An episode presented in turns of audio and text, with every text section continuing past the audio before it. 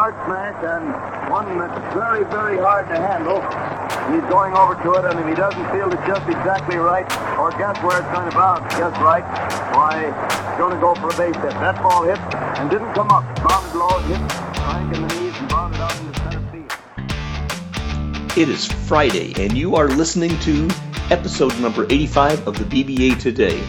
I am Ron Collins, the general manager of the Yellow Springs Nine, and today I have with me Long Beach general manager Stephen Lane, and we're going to have some fun digging into oh free agency and Rule Five and whatever. It's it's early in the year, early in the off season, and and we're going to just kind of see what kind of damage we can do. Stephen, thank you for taking some time here this evening. I know you're just getting off of adding to the GNP, and and uh, you know I appreciate that. Well, you're you're welcome, Ron. Thanks for uh, thanks for having me, and uh, you know it's uh, it's a pleasure to to you know take time to dedicate to the B, uh, the BBA instead of uh, the GNP. So, well, you know, if you don't keep the country rolling, I just won't have the time to focus on the BBA either. So, you know, it's very selfish of me to to uh, to thank you that way. yeah, well, definitely got to strike a balance. well, we're uh, going to talk a little bit about free agency uh, here today. It is what uh, mid December. We're getting ready for the official winter meetings and Rule Five. Um, I guess before we jump into Rule Five things, um, I've been looking a very little bit at Rule Five or at, at uh, free agency things. I've been looking a little at Rule Five. Uh, which I think is going to be actually quite interesting this year. Um, the main feeling I get when I look at it, uh, we don't really have cap space slash um, 40 man roster space uh, available. And I know you guys in Long Beach are in a similar situation, at least roster size. So the market itself may be a little bit wonky and weird um, or limited. The other aspect, though, is I think a lot of the kind of good middling draft classes are creating Rule 5 pools that might have more candidates in them than they usually have, um, which makes this. Uh, I, I'm very interested to see what happens in Rule 5. Have you, um, kind of, what are your thoughts on what do you expect out of teams fiddling around in Rule 5? We have also a lot of teams kind of on the bottom who might have a couple of holes to fill. Uh, yeah, we definitely. It, it definitely seems like there's a a lot of a lot of prospects here that um, that are really, you know, like you said, kind of middling, but you know, also very well developed. So you could definitely see some of those teams, um, you know, with some holes to fill, um, finding some gems in here that could, um, that could actually contribute and, and stick on a 40 man roster for the whole season. Yeah. And I'm thinking a couple of teams, you know, the Portlands and the El Pasos come in mind directly, although I feel like El Paso may be a little bit ahead of the curve from Portland. Um, you know, and uh, uh, Valencia was down a bit. They may have some, some holes to fill that guys that would actually stick on that, you know, and actually contribute into a team that's coming up the cycle. I also wonder about uh, the commissioner, Matt Rechtenwald, uh, is like a maestro in finding guys who he can just plug in for a season and help him come up the curve. Las Vegas is one of those teams that I think is at a tipping point, apex or whatever, not apex, tipping point for moving out of rebuild into compete mode. Um, so uh, I don't have any great depth he depth of wisdom when it comes to these guys, but I will say that I'm actually looking forward to seeing Rule Five more than I have most years. So, anyway. Yeah, I, I definitely think it's going to be a good one to to look at. I, you know, as you said, I'm maxed out on my roster space, so I'll, you know, kind of be able to just sit back and, uh, you know, enjoy this one, and you know, maybe cross my fingers that uh, I don't lose anybody that uh, was right on the bubble for me. Yeah, see, the thing is, every time I lose anybody, they immediately become somebody who was on my bubble. That always annoys me to have to lose somebody. yeah. I'm I'm I'm a Ted ver, Ted like hoarder when it comes to players. I don't like to lose them. So, Uh, anyway, uh, let's talk a little bit about free agency uh, before we dig into. Uh, I'm thinking we maybe talk about it division by division. Um, but before we dig into any particular division or signings or players, um, kind of top level, what were your thoughts as you sat down in Long Beach uh, last, you know, a couple of game weeks ago, entering into free agency? What do you think of the class, and um, what were you expecting? Um, you know, I think the the class is pretty similar to what we've seen the past few years. Um, a few big names, um, you know, a, a lot of a lot of depth to it, I think. But you know, depth being you know role players and and kind of the middle of the road guys. Um, we you know we did have some some big names um, signed so far and and still out there that we'll we'll get to. Um, but it's it's you know I I I kind of just peg it as a, a pretty average class that we're used to seeing um, for the past few years. Yeah, I'd, I'd, I'd actually put one or two more names at the in the big, uh, you know, big name bin than perhaps usual. But uh, I will definitely say over the past five seasons that free agency, uh, and maybe it's four or six, I don't know, that free agency itself, the the classes have seemed to get uh, stronger, and so that probably bodes uh, is a result of that super youth movement that the league had uh, some time ago, you know, where most much of the draft classes were teenagers and and things like that. So we're seeing some ramifications of that. I think the two super names that have already signed that we can probably spend some time talking about are, of course, Aki Kondo and David Simpson. Um, have uh, Felicio Rafael, uh, Feliciano Rafael it's Friday and my tongue is taking the weekend. It's already is already on the weekend. Um, well, you know, you do so many podcasts, and uh, I, you you got to understand your your tongue might not be able to keep up all the time. I'm on a run, so uh, so I think those are kind of the three biggest names that are out there. I've also was interested uh, before we jump into the BBA to the more fun signings over in the Umeba. Diesel Dave going to Cairo and Yashardo, uh, Rashardo, Yashardo, Rashardo. See, it's that Friday tongue thing. Mene uh, goes to Beirut. Um, that was that was kind of fun. I, um, I, was not expecting Diesel Dave in the uh, Umeba, but I am dying to see what he does out there. Absolutely, I mean, Diesel Dave is is you know kind of a uh, a fan favorite these days, and uh, definitely you could see big things um, out of the Umeba from him this year. can't can't wait to see the Middle East tabloids with Diesel Dave All Star uh, going out on the town every night after the games. That it just makes me chuckle. Absolutely. Well, hey, let's uh, maybe let's start in your homeland of the Frick Pacific, uh, where there have been uh, quite a few signings actually in this first two rounds of free agency. Uh, I should note that we're we're what we finished two rounds of free agency. We'll have one more, and then the international IFAs will sign, and um, then a third. And at that stage, we'll be in spring training. So we're a little under halfway through the free agents market. Um, I thought maybe I'd like to chat a little about what about what you think about who I think is the biggest mover and shaker right now in the league, and that is San Fernando signing Aki Kondo, and riding on top of that the trade where they picked up Jorge, uh, George Moreno, Jorge Moreno, uh, suddenly they're the top of that rotation looks pretty stout. What do you think as a fellow Pacific um, uh, contender there?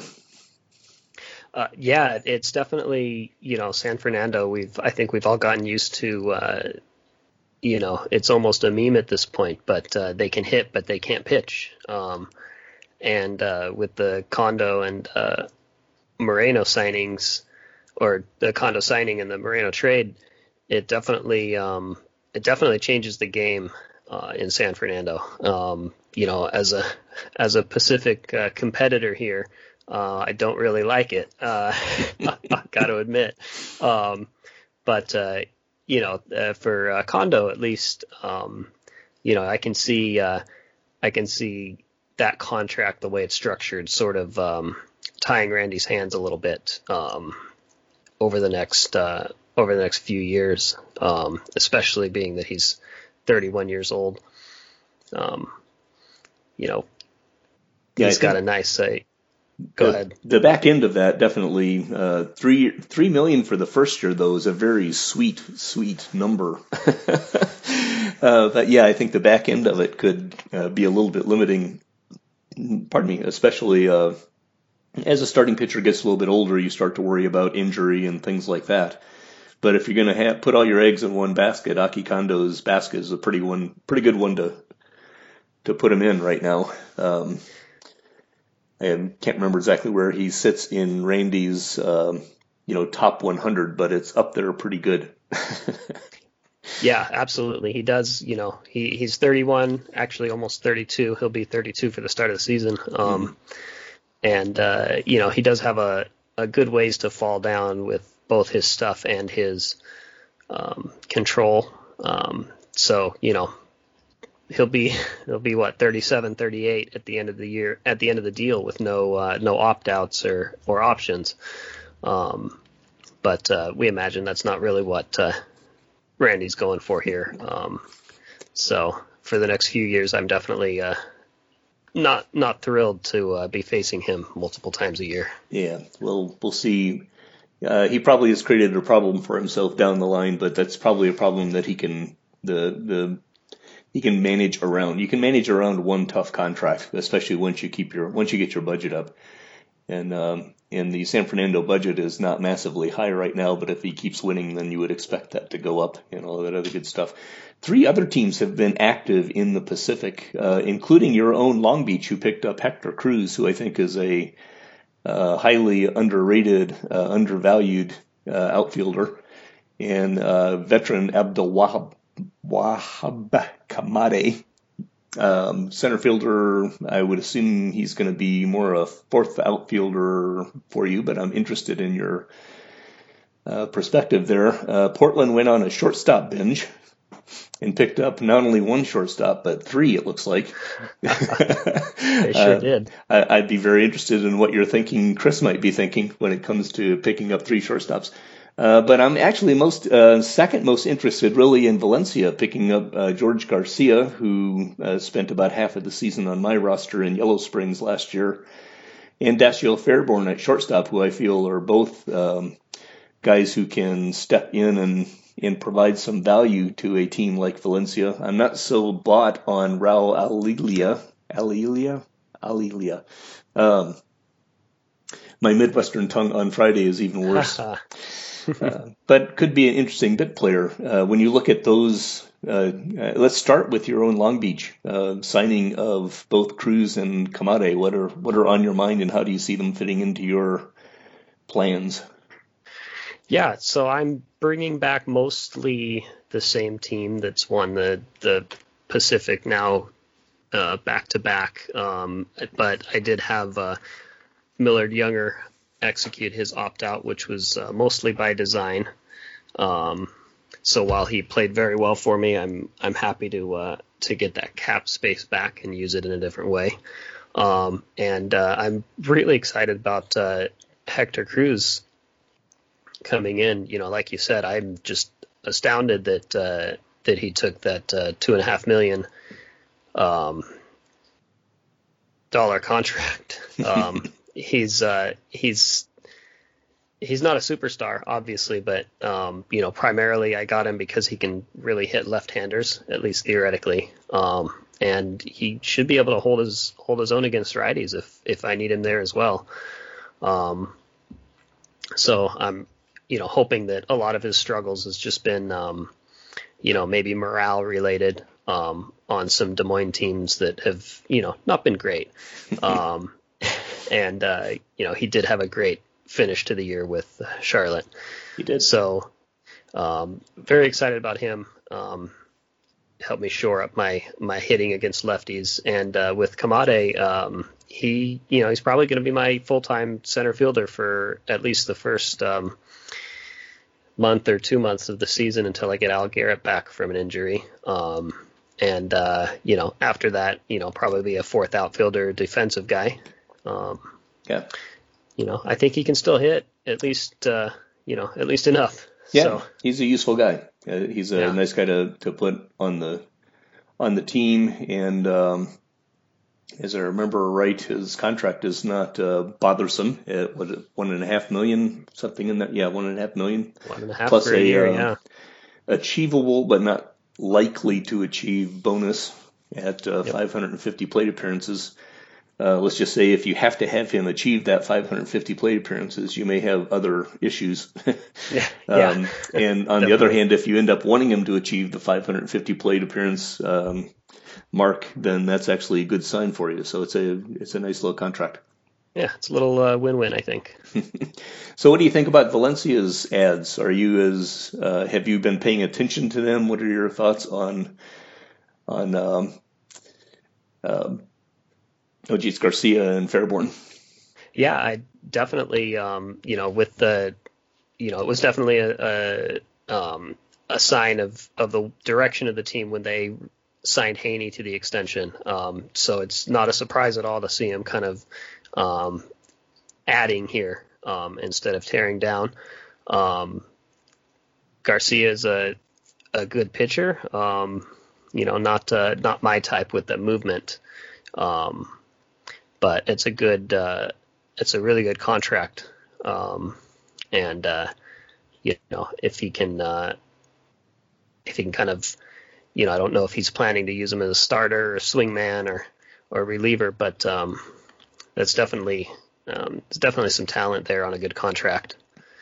And, uh, Fairborn, well, you know, Fairborn's got a little bit of a history in Long Beach. Um, he, uh, he was not a fan.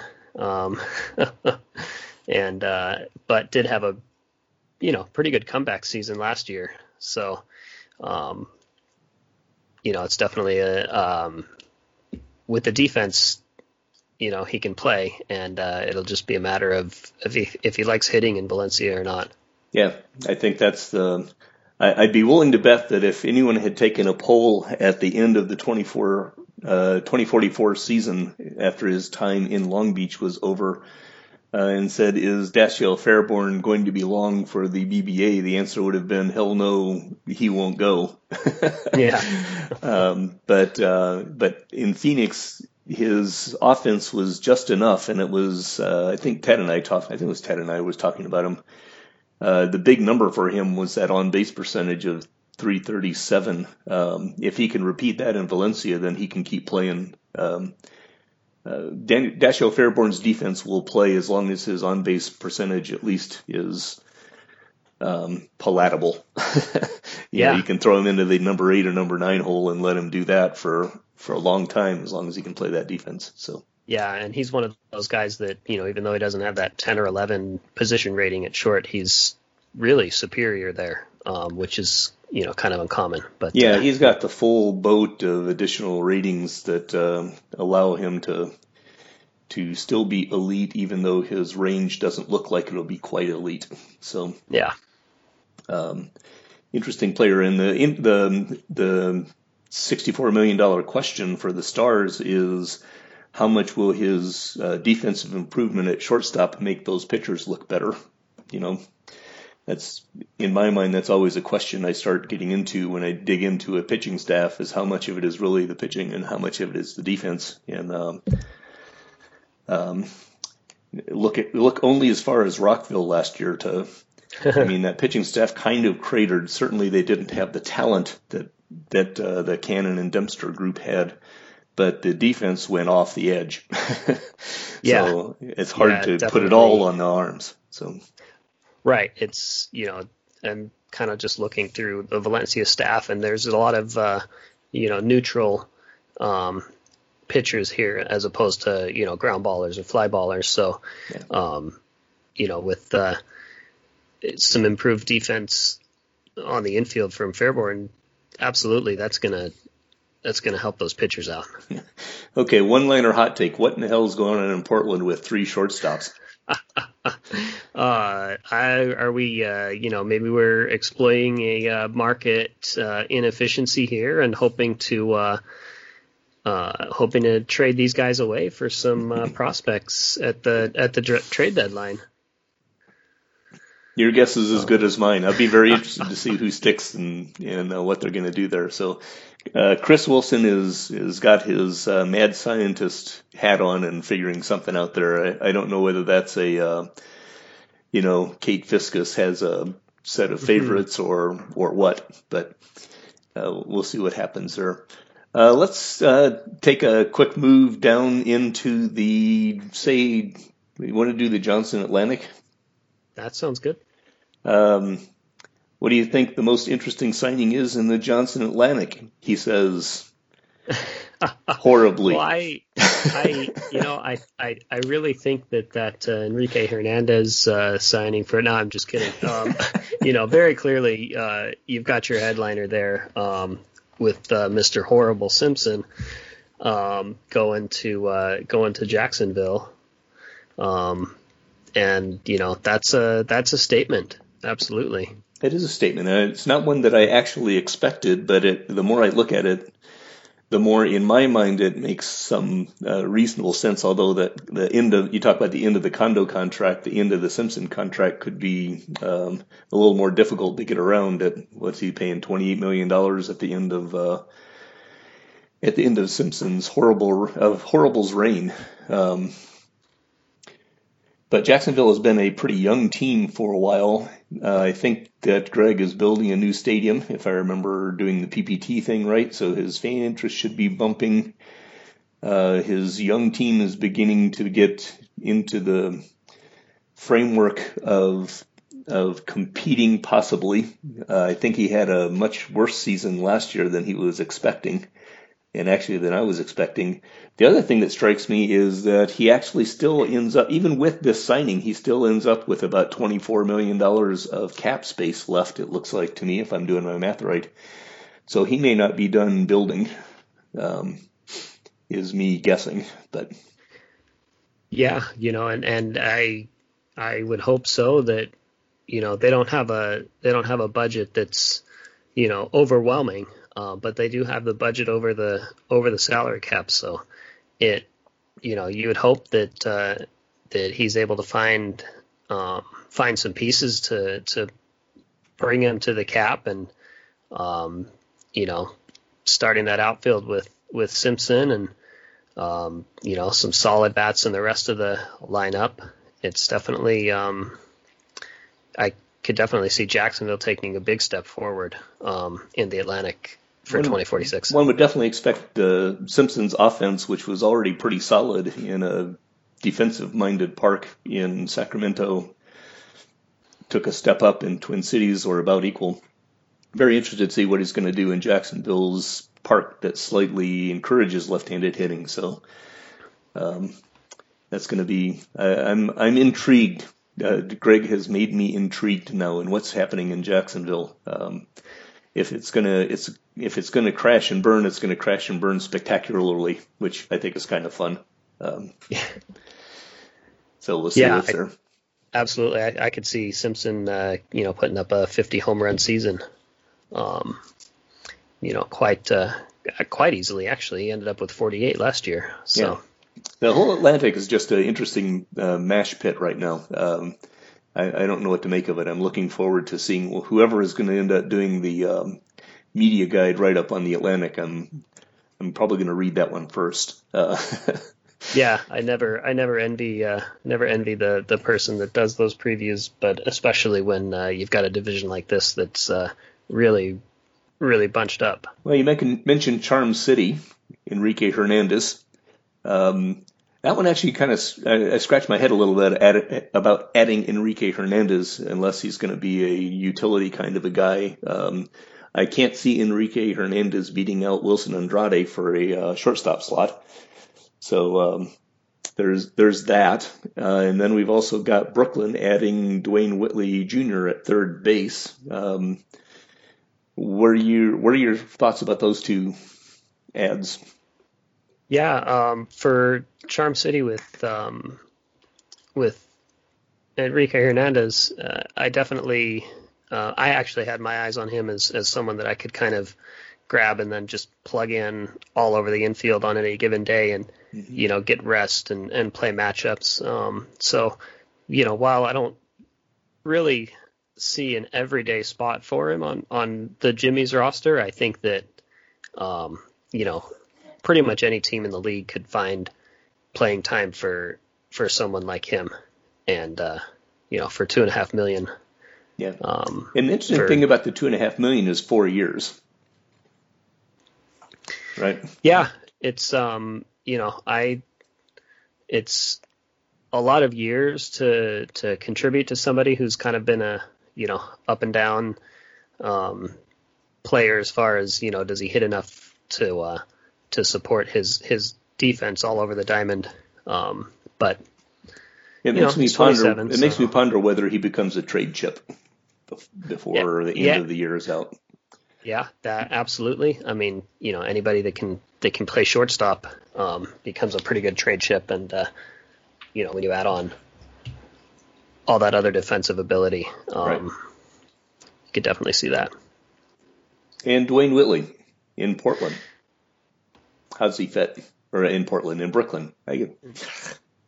yeah. Uh, sorry, navigating here.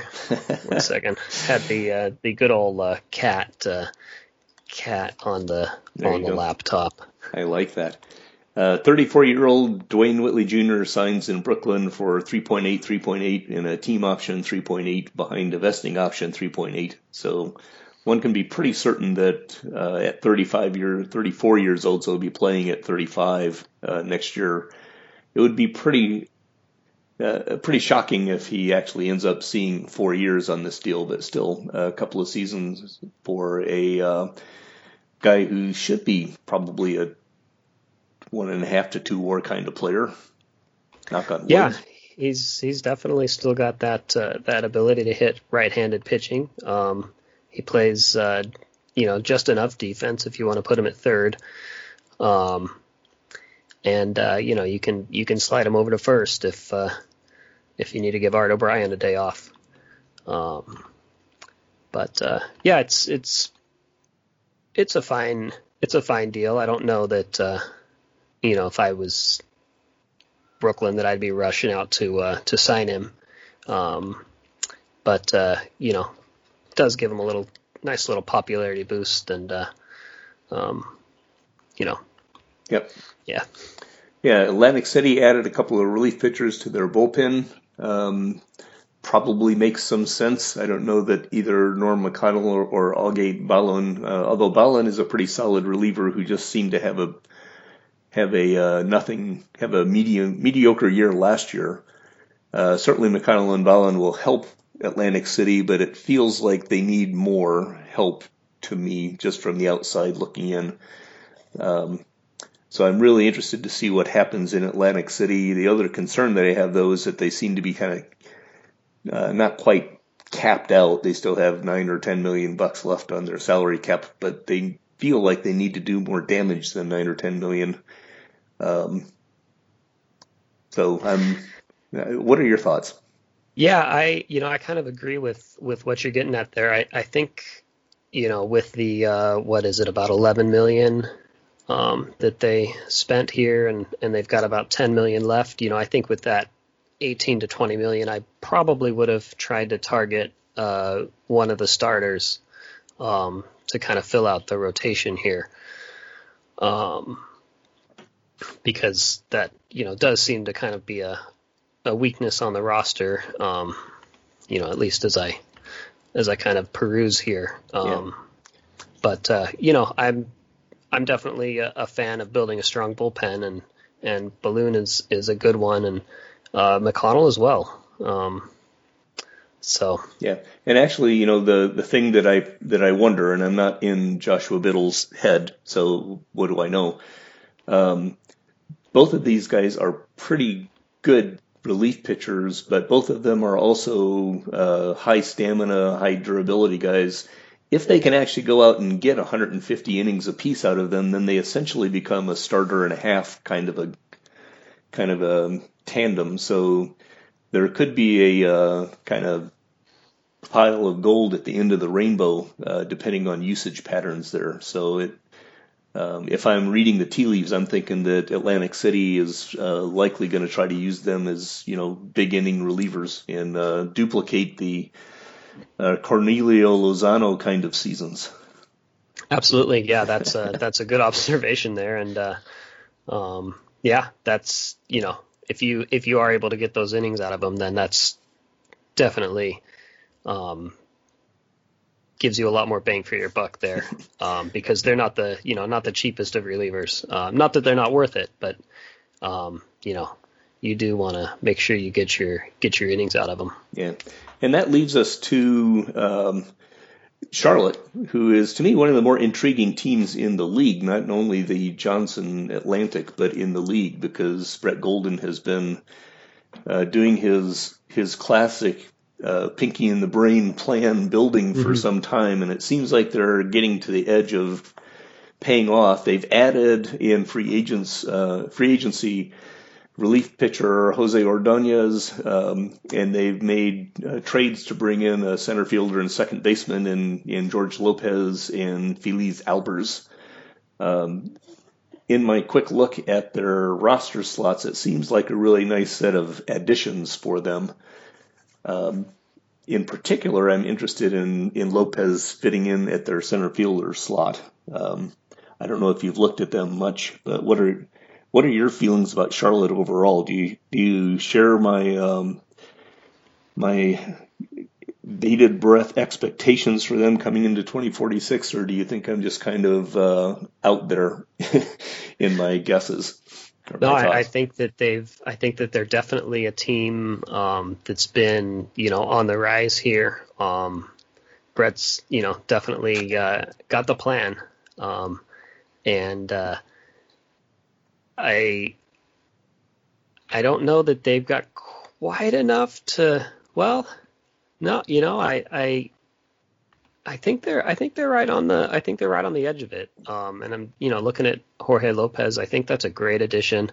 Um, you know, weak weak against lefties, but he's somebody that you you know just plug and play against righties. Um, you know, at any outfield position. Mm-hmm. Um, and uh, Jorge Jorge Jose Ordonez um, is a, a great signing. I was um, I was trying to sign him as well, and I probably should have just thrown some more money at him um, because I think that's a good, I think that's a really good deal um, for what he offers as a reliever. Um, yeah. I think he's the kind of guy that you want to go and get 120 innings out of. Yeah, um, definitely. And he's also the kind of guy who's been playing in Atlantic City in some obscurity in that ballpark makes his number that ballpark is a highly offensive minded ballpark so those um, you know, high three, mid four ERAs over the past three or four years are probably, um, you know, more league adjusted down in the, um, you know, low threes kind of a range. So I think that's a really solid pickup. Absolutely. Um, kind of overall, if you look at what is coming, because we're we are two um, sims into the free agency period, uh, the other important number to me for uh, Charlotte is uh, 33.9, and that is, uh, to my great mathematical mind, the number of millions of dollars that uh, Brett Golden has left to spend under the salary cap this year. Um, so I'm. Uh, uh, he's another guy. You put him in Jacksonville together, and both of them may not be done um, may not be done buying in the Atlantic. The other who has some space is Charm City, but again, I can't. Uh, Brandon has been hard to read. Brandon Slock, the general manager there, as to whether he mm-hmm. is really building or whether he's contracting. So, yeah, maybe we'll get an answer when we see how much of that he spends.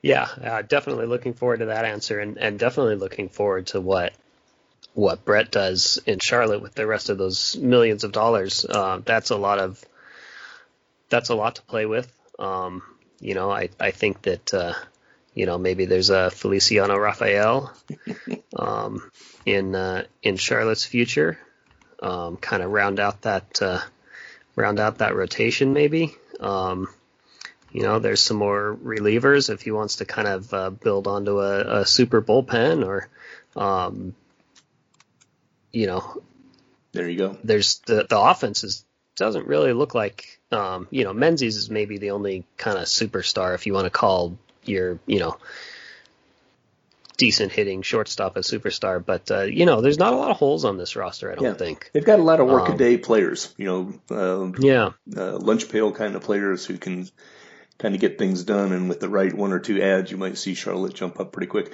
Of yeah. particularly in, uh, noted interest inside the Atlantic, uh, Atlantic Division is the kind of top. The three of the top four teams, discounting Brooklyn. Brooklyn has added Brooklyn has added Dwayne Whitley Jr. as we talked about, uh, Montreal, New Orleans, uh, and Rockville, none of the three have actually added anybody yet.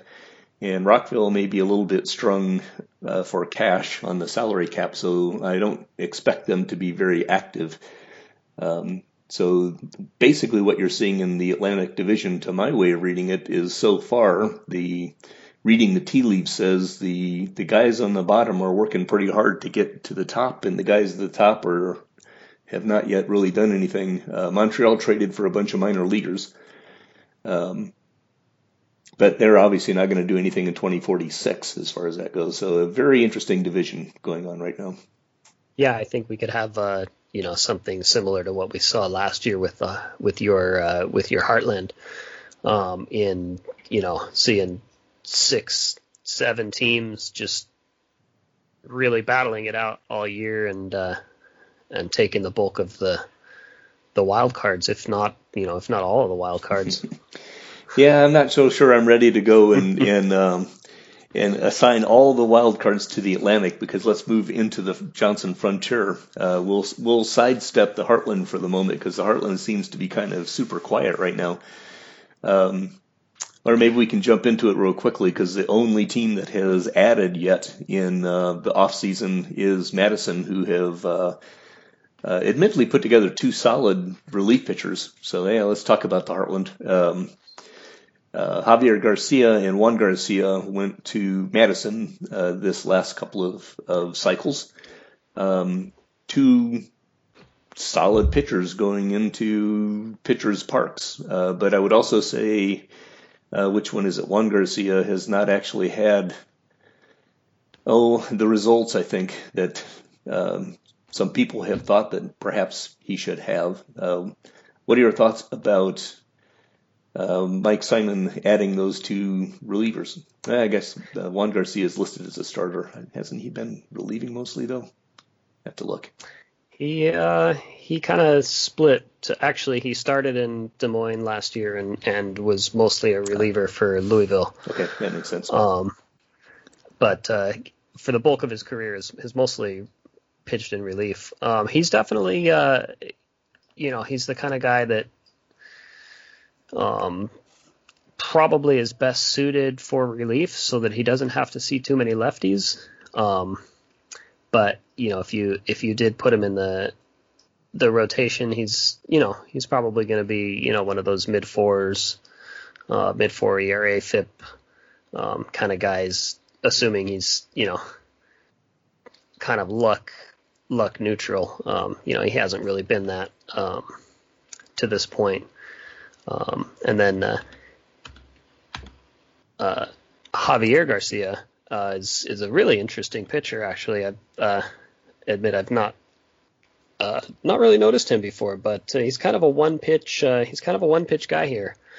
Yeah, that um, one pitch is a 101 mile 11 rated fastball.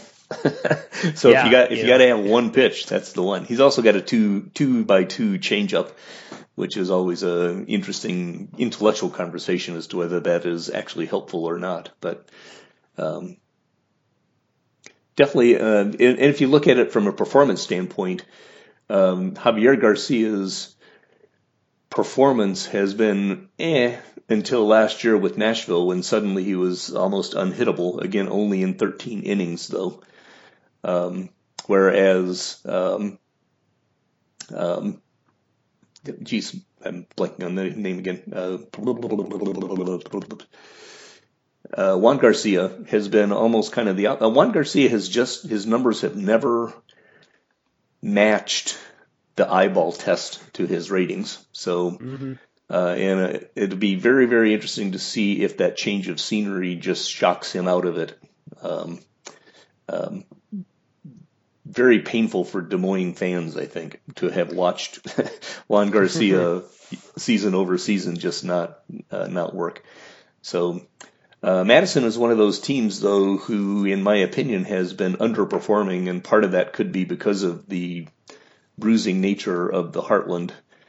And uh, I do believe that the Heartland will start to to uh, lose some of its energy. I'm just not sure it's going to be 2046. Um, so, uh, good, hope for good things for uh, for Madison at this stage. Not sure it's going to make the dent yet. Yeah, I definitely agree with that. I don't think it's enough to uh, to to pull to pull Madison to the top of the top of the Heartland as as tough as it is as it is and is going to be for at least this year. Um, yeah. The one so. thing about you know I mentioned the Madison has been kind of sleepy or the Madison, jeez, the mm-hmm. Heartland has been kind of sleepy. Uh, really, the only teams that have a lot of money to throw around, uh, again, if my math is right, are Des Moines and Twin Cities.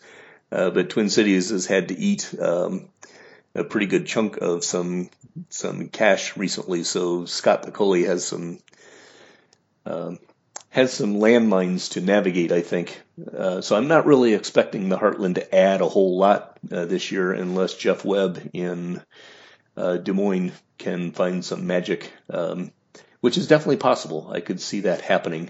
His big problem, though, is not only he's got the salary cap, but he does not really have budget and cash to uh, to utilize it. So he's going to have to do some financial wizardry in order to take advantage of of the cap space that's remaining.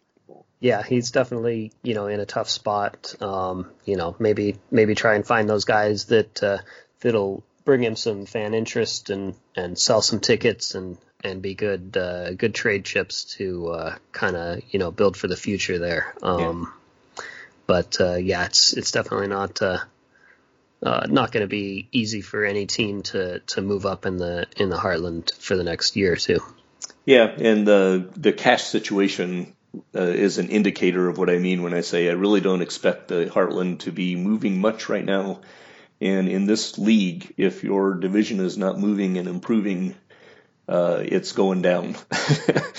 so yeah. we are we are riding the apex there. We are definitely riding the apex in the Heartland, uh, but these are early indicators or or secondary indicators of uh, why I say I'm expecting that the Heartland has probably got one to two years left in its reign, and then uh, then we'll see what happens. But then Long Beach and San Fernando and um, and um, a couple others. Uh, Hawaii is is obviously always going to be good.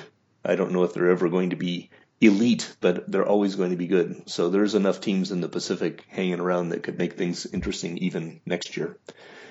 Um, but we shall see. I, I don't foresee a full slate of Heartland wildcard teams next year. No, I would be. I'd be very surprised. Um, you know, I think San Fernando is going to be there. Uh, Sacramento might be there. Um, and uh, you know, with any luck, Long Beach will be back in the picture as well. Oh, I think Long Beach and Hawaii are going to be solid baseball teams uh, without any question before it's all said and done. So let's move on to the Johnson uh, Frontier, uh, which has actually been one of the more active uh, groups. Uh, six of the eight teams have actually added somebody via trade or signing. Um, where would you like to start with the with the Frontier? Oh, um, you know, I uh, we can start wherever you'd like, and no, none of these names are really, uh, really standing out to me. Um, well, let's start with uh, Mexico City in particular, because what I thought was most interesting. I've got two groups that I, uh, two teams that I think have had the most interesting signings to me, and it's not really players so much as positions. Um, Mexico City has added both Jerry Pacey and brought Scotty Pendleton back. Um, starting pitchers, right? And uh, shortstop Joe Montano. And I admit I need to go look up Joe Montano a little bit. Um, but I think Mexico City had a, a uh, season that surprised them with their tepidness. you know, I, I don't think Mex- I don't think Fred Holmes was expecting his Mexico City Aztecs to struggle quite as much as they did, and um, and so I thought bringing Jerry Pacey in from New Orleans was a pretty strong move, and I think even uh, Jim Roberts posted something about being up upset that he uh, lost out on Pacey. Um, and uh, Scotty Pendleton is always a guy who I like to look at, and I ponder why he's not a little bit better than he has been. Um, but at age 35, I think bringing him back for that one, essentially a two-year, two million dollar contract, because one assumes that Scotty Pendleton will not opt out at 30, age 36. Um, kind of suggests to me that Fred Holmes is focusing on his pitching uh, more than more than anything else. Yeah, um, I I feel like that's kind of been uh, been his mo uh, for a while. You know, especially uh, is probably something to do with uh, the rain in Mexico City. Um, and uh, Pendleton, yeah, Pendleton's a he's a fine pitcher. He's you know somebody somebody who's definitely you know you want on you want for a two million dollar deal. You know, you don't want to spend much more than that for somebody who's who's going to be 36 when the season starts and and who's you know not had that not had that good ERA for a few years now. Um, but uh, you definitely you know you can definitely see the familiarity aspect uh, being a contributing factor there. Um, and Jerry Pacey, um, who you know I I look at I look at him and I think you know wow he's been uh, he's been better than than I would expect um, based on his uh, based on his ratings there. But uh, you know, that's uh, you see guys like that. Um, yeah. yeah. definitely. And uh, and it's definitely you know it's a good it's a good contract for somebody who can for somebody who can who who's a you know let's say a proven starter. Uh, you know, not a not an ace, not a number one, but uh, somebody who you know is going to give you some innings and and uh, put up a decent uh, ERA, especially with his uh, you know Iron Man in- injury proneness. Right. No, that's the I love the contract. Uh, Five million a year for two years, and then a couple of team options that um, that you can opt into if you want. I think it's a fantastic contract. Um, if I look at Mexico City's overall situation again, it feels to me like uh, they have quite a bit of cap space left that they can go out and uh, you've mentioned the name Feliciano Rafael. It makes me ponder, you know, Jerry Pacey looks a lot nicer if you can make him a number three, number four kind of a guy rather than a number two, number three.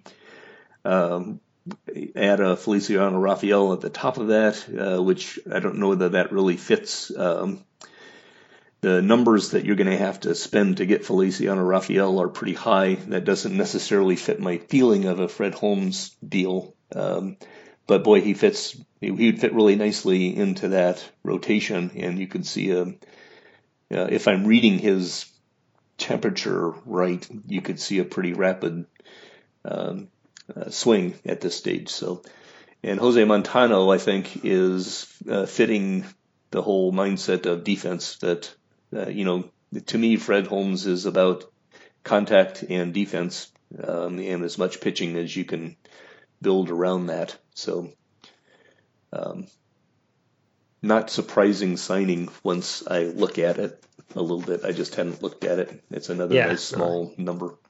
Yeah, he uh, definitely. The other most interesting signing to me, and there's probably a couple that could be added here, but I really liked the ad of Tony Alomar for El Paso.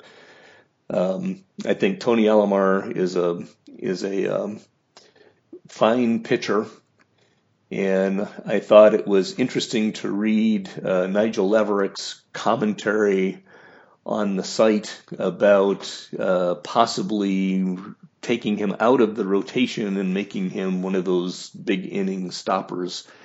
I'm not certain that's a bad idea. I'm not certain that's a good idea. Um, he has had a lot of success in both a uh, reliever's role and a starter's role at age 36. I just don't know what I don't know the the right way to use him.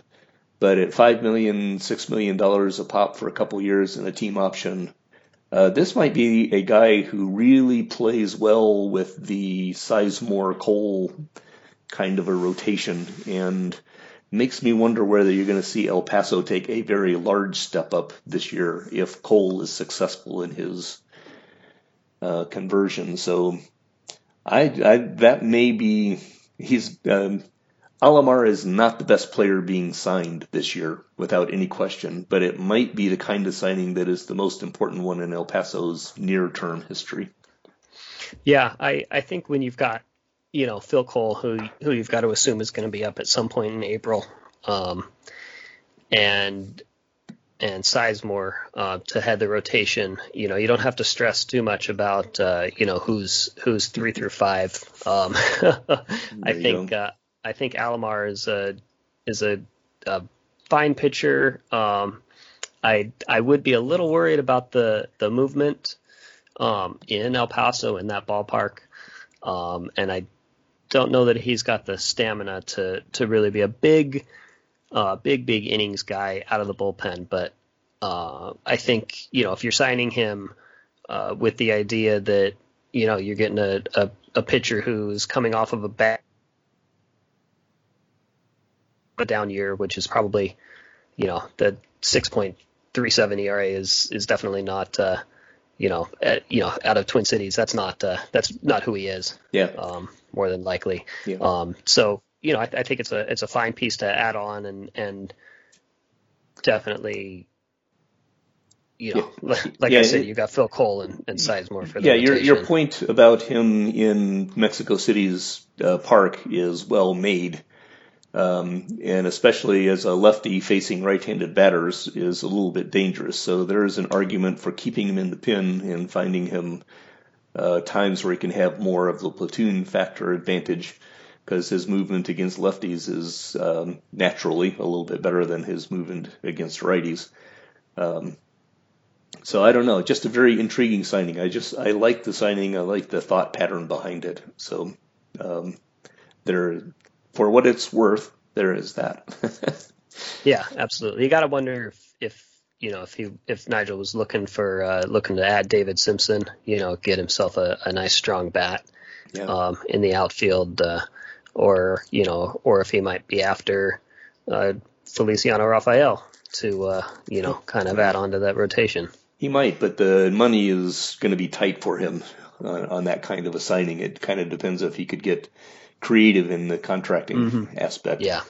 Uh, the other thing that rolls into into mind there um, of all the teams in the or all the divisions in the league, uh, really the Frontier and to a less to an equal extent the Pacific uh, have a lot of teams with a lot of cash available, right? Um, you know, I just mentioned Mexico City's got a big pile of cash that they can still spend.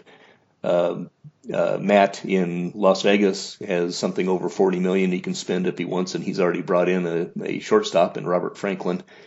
Um, Phoenix has 38 million, if my math is right, and Phoenix added another intriguing player in second baseman and walk machine Mark Wareham, um, who I don't know if he can still actually contribute in the field, but as long as he can keep walking at the rate he does, is worth some worth a contract. oh, especially for under three million. Yeah, without a doubt. Um, you've got San Antonio, who's added a reliever in Jose Ramos uh, in San Antonio, I think Mike Calvaruso has got to be trying to figure out what happened last year. He even made that great "What the hell happened?" post. uh, and I was intrigued to see that Calgary has brought uh, made a, a, deal that brought them uh, Ignacio Venegas uh, as a shortstop, who's a guy who, who I've always liked. Uh, even though I don't think he's like a major impact guy, I've liked him since. Um, oh, was it Alan used to write the the team news is about iGas and so forth. Um, and uh, center fielder in Nar- Naruhiko Sato. Um, at the end of the day, the Frontier is, like I said, the division where in reality there's been the most activity, um, which probably makes sense because they've got a lot of pretty. Their the top end has been very racy and competitive for the past couple of years. Um, and the bottom end um, has been I think underperforming, and then you add in El Paso, who seems to be ready to to try to run really soon now. Uh, so there's a lot of dicing going on in that division. Um, what are your what are you expecting as we get into the next couple of sims? You've mentioned uh, Rafael in El Paso. Um, where do you think that the frontier is going to be going here? We haven't even seen Boise jump in yet. Um, Edmonton may be having a little bit of trouble from a cap standpoint, so I don't expect them to be doing much unless they make some deals. Um, but I think the shootout with Vegas, Mexico City, and Phoenix, um, and geez, Charm City, uh, we'll see what happens there. But we've talked about Charlotte has a lot of cash left to spend. Valencia's got a lot of cash left to spend, but we're not sure what they're trying to do there. Um, there's four or five teams here who have a bunch of cash. Um, Felicio Rafael, uh, is out there. Miguel Ramos, Miller Younger is a guy who I was actually expecting to see. Uh, will probably end up fetching more than what he's asking for right now. I'm intrigued in what's going to happen with Daryl Priss, uh, a really solid shortstop who's still out there, and shortstops are are um, difficult to difficult to come by sometimes. So. Mm-hmm. Um, any thoughts for what you see happening over the next couple of sims? Any predictions? Any any far out there things? Where do you think Felicio Rafael? Gee, many Christmas. Feliciano Rafael will end up. Gosh, I don't know where he'll end up. Um, I mean, you probably you're probably looking at, um, you know, I, I, if I had to if I had to give a I think somewhere in the Johnson. I think there's I think there's money and motivation um, in the Johnson more so than um, than in the Frick. Um, you know, I there's a lot of as you've been saying, there's a lot of money. Um, you know, the guys in the Atlantic are should be, you know, that have the cap space should be really motivated to grab him to kind of give him the extra boost there. Um, and uh, you know, any one of the the four five teams in the frontier, Vegas, um, El Paso, uh, Calgary, that are you know kind of on the bubble there. Um, you could easily see them um, making a move. Um, he's you know far and away you know now the the best remaining pitcher on the market. Um, so you've got to you've really got to wonder um, you know how that's going to push his push his contract up um, you know. There you go. well, I think that pretty well pretty well runs us through all of the divisions. Um, like we said earlier on, early uh, early to midway through the whole process. Um, I feel like I'm looking at one of those old time internet JPEGs JPEGs that would come in, you know, take five seconds for the whole image to build. So you see the first uh, first couple of colors roll in and pixelation sets in, and then pretty soon uh, the reality starts to show. So I feel like we're about two seconds through the five seconds of that. Um, but very interesting things going on. Yeah, yeah, it's going to be. Um, you know, there's a lot of there's a lot of these plus guys that aren't superstars, um, but are are you know well above average um, good players to add, and and there's enough money left over to uh, to see him get signed. So. Um, so give know, me the maybe, give me the inside scoop. Who are the Surfers going to sign this sim?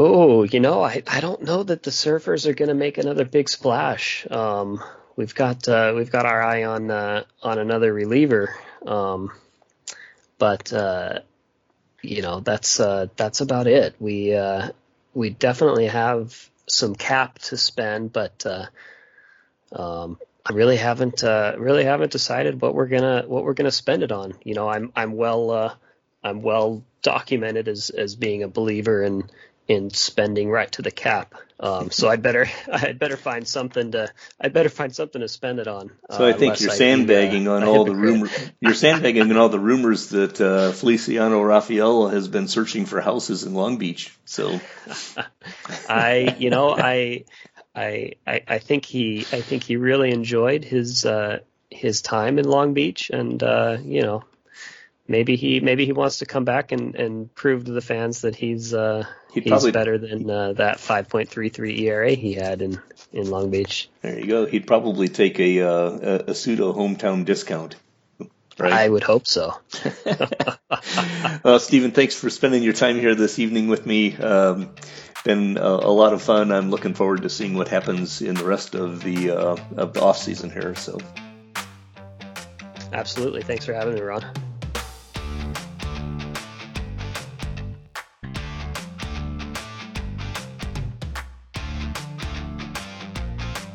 You've been listening to the BBA Today, a podcast that covers the Brewster Baseball Association every day. Music is Bold Statement, available at BesleyanStudios.com and used with attribution. Be safe and well, and we will hear you again tomorrow.